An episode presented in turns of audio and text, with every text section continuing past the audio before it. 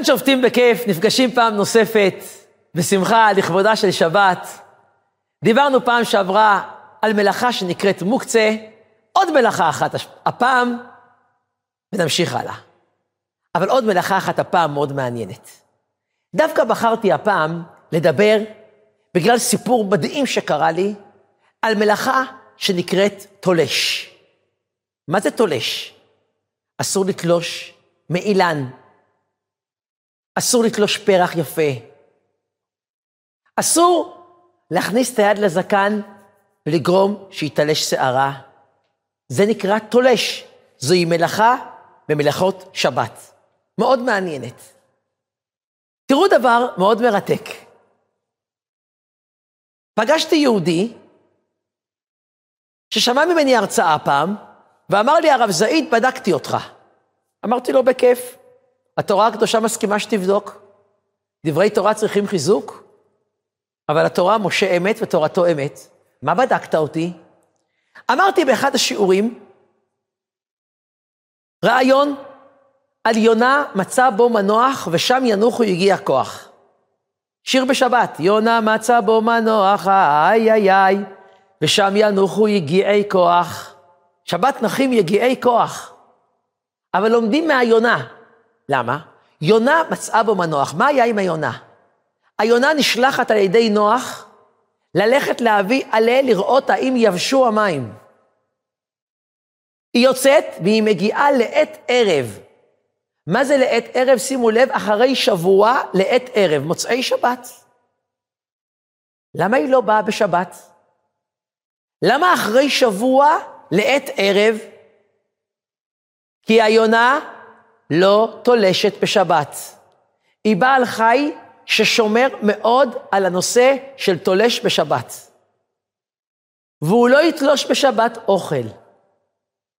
היונה תחפש אוכל שלא מחובר, שתלוש. לכן יונה מצאה בו מנוח. בשבת היא נחה, היא לא תלשה.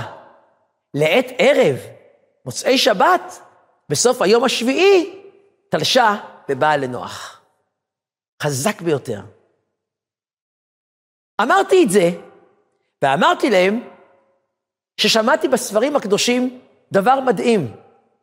ראיתי בספרים הקדושים, ושמעתי את זה מאנשים קדושים, שיונה אף פעם בשבת לא תאכל מאוכל שנקצר בשבת. אם תהיה תבואה בלי הכשר שנקצרה בשבת, על ידי יהודי כמובן, היא לא תאכל. היא תרגיש את מלאכת תולש. מעניין, בעל חי. שמע את זה הבן אדם, ואמר, מה הבעיה? אני אבדוק את זה. לא יודע מאיפה היה לה כמה גרגיר, גרגירי חיטה, שתלשו אותם בשבת, לא יודע איך השיג את זה שיהיה בריא, ושם את זה שם ליונה, ליונים. כל שבת שם להם חיטים מהחמין, לחם, באים אוכלים. שבת אחת בלבל אותם, שם את החיטה שנקצרה בשבת. הוא אומר לי, הרב זעיד, זה הפלא ופלא. אני יכול להסריט לך את זה, הוא אומר לי. היונים עולים מעל ולא נוגעים. לא נוגעים. אולי יונה אחת, כנראה גויה.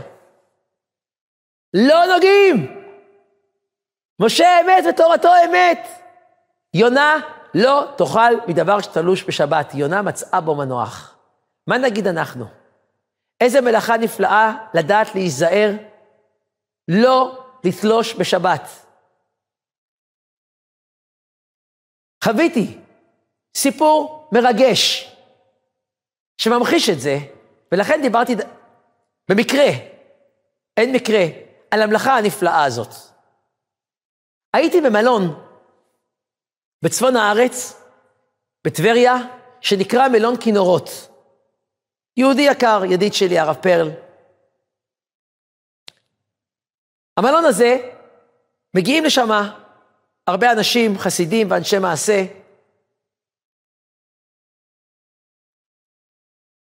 שבת בצהריים, מסרתי הרצאה. הסתיימה ההרצאה, אנשים עלו לנוח בחדר. יהודי יקר, יש לו שעון. אני לא יודע אם אתם מכירים את הסוג שעון הזה, אבל לחסידים, לאנשים עשירים באירופה, יש שעון מאוד מעניין. אנחנו מכירים את השעון על היד. להם אין שעון על היד. יש להם שעון שיושב בכיס, עם שרשרת מזהב, והשרשרת רצה כאן, ותפוסה פה, ואתה רואה על הבגד שרשרת, שלמעשה בסופה של... כשהם רוצים לראות מה השעה, הם מוציאים את השעון, פאק, פותחים, מסתכלים מה השעה, סוגרים ומכניסים בפנים. והשרשרת ככה, זה סטייל. היה לו כזה שעון מזהב. שעון כזה עולה כמה אלפי, אלפי, אלפי דולרים. הלך לישון, היה בקומה רביעית, ואת השעון הוריד, הוציא מהחליפה, מהבגד, והניח את זה על עדן החלון, והלך לישון. אבל החלון היה פתוח. ובטעות, כשקם, זז, טק, נפל השעון ארבע קומות למטה למלון. הוא מתעורר ומחפש את השעון. איפה השעון? עדן החלון. נפל למטה, שבת. רץ למטה, התלבש, התארגן, רץ לחצר של, חצר של המלון. מגיע לחצר של המלון, ואז הוא רואה בזווית ראייה, מאחורי המלון בצד השני שלו, בעורף, משפצים. ויש שם שדה שלמה של קוצים, והשעון תקוע בתוך הקוצים. הוא לא חשב פעמיים, קוצים לא קוצים, שעון של אלפי שקלים, טראק, רץ אל תוך הקוצים, כולו נחבל, אבל השעון בידו. אבל אז הסתבך. פתאום הוא חושב, אם עכשיו אני יוצא מהקוצים, מה אני עושה? זוכרים? תולש.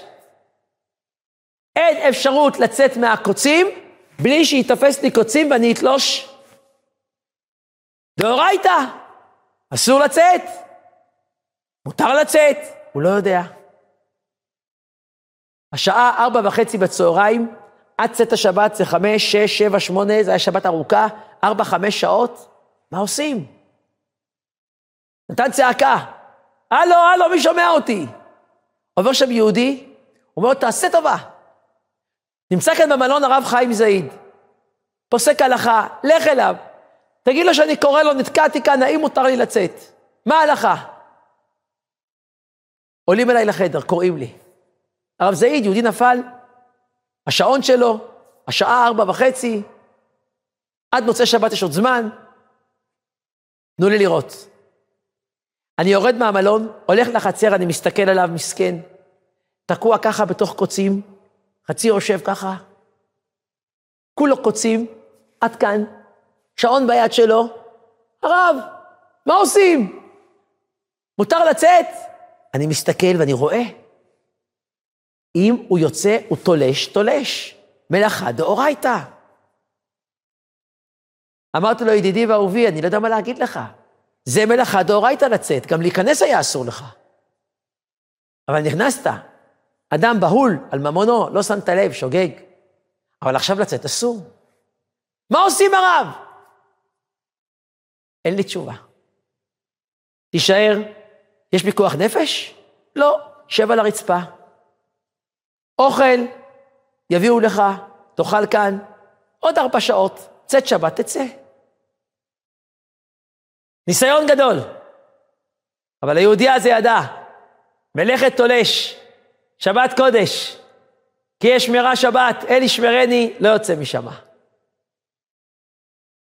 נשאר לשבת שמה, שר שירים, הבאנו לו ספר ללמוד, לקרוא, הביאו לו אוכל סעודה שלישית, מארבע וחצי, חמש וחצי, שש וחצי, שבע וחצי, שמונה וחצי, צאת שבת, יצא החוצה.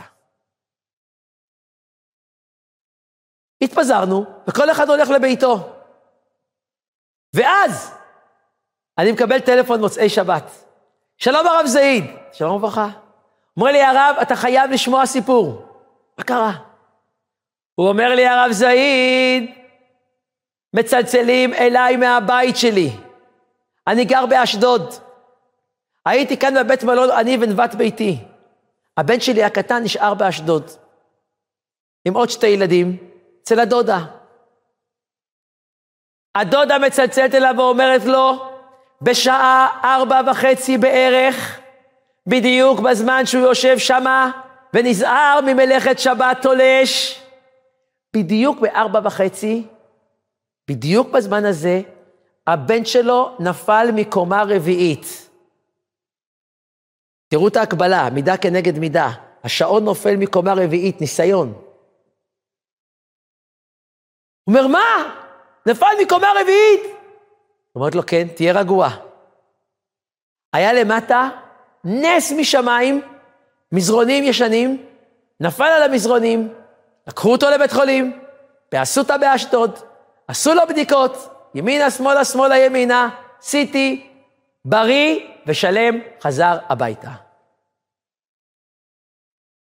תראו מה זה הכוח של יהודי שהולך ואומר מלאכת תולש. לא, לא יצא מהקוצים. אני אשב בתוך הקוצים, ככה אני אוכל, ככה אני אקרא, עד צאת השבת, ארבע שעות.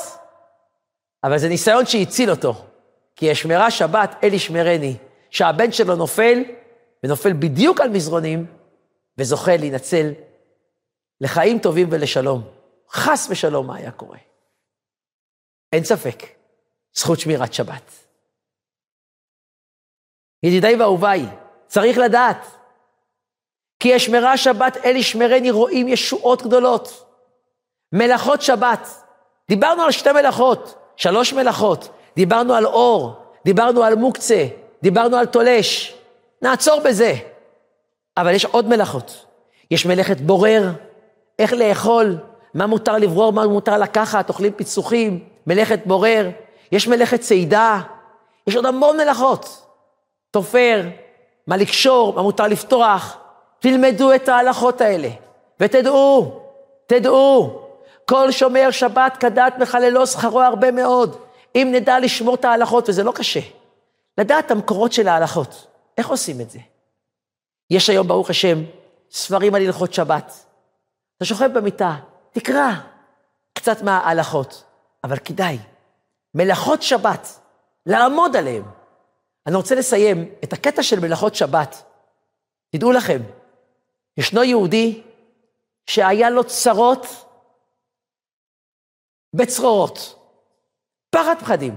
אני אומר לכם, הכרתי וידעתי, ואני לא רוצה, מדברים על שבת בכיף, אה, אה, להעיב. צרות נוראיות, אתה לא מבין מאיפה זה בא לו. מכאן ומכאן ומכאן ומכאן. הוא היה אצל אחד המקובלים הגדולים, קראו לו רב סנדר. הוא היה אחד, הוא סיפר לי את זה. איך שהוא נכנס לביתו, אמר לו המקובל, אתה לא שומר הלכות שבת כראוי. תבדוק את זה.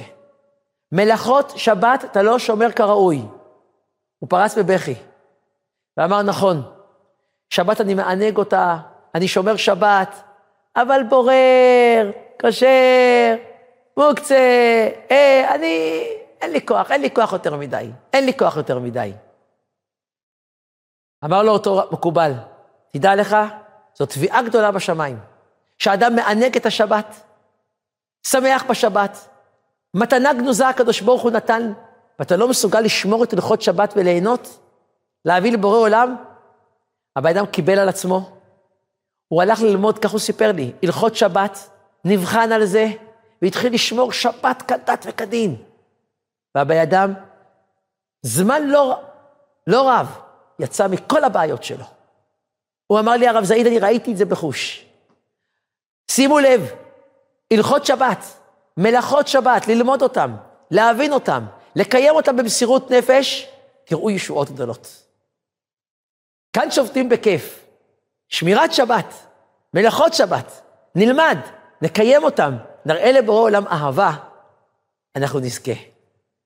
אנחנו נפגשים בפעם הבאה והאחרונה לשלב זה, בסדרה הנפלאה הזאתי, כאן שובתים בכיף, יחד עם הרעיון של מוצאי שבת וההבדלה לנר ולבשמים, בפעם הבאה, כאן שובתים בכיף.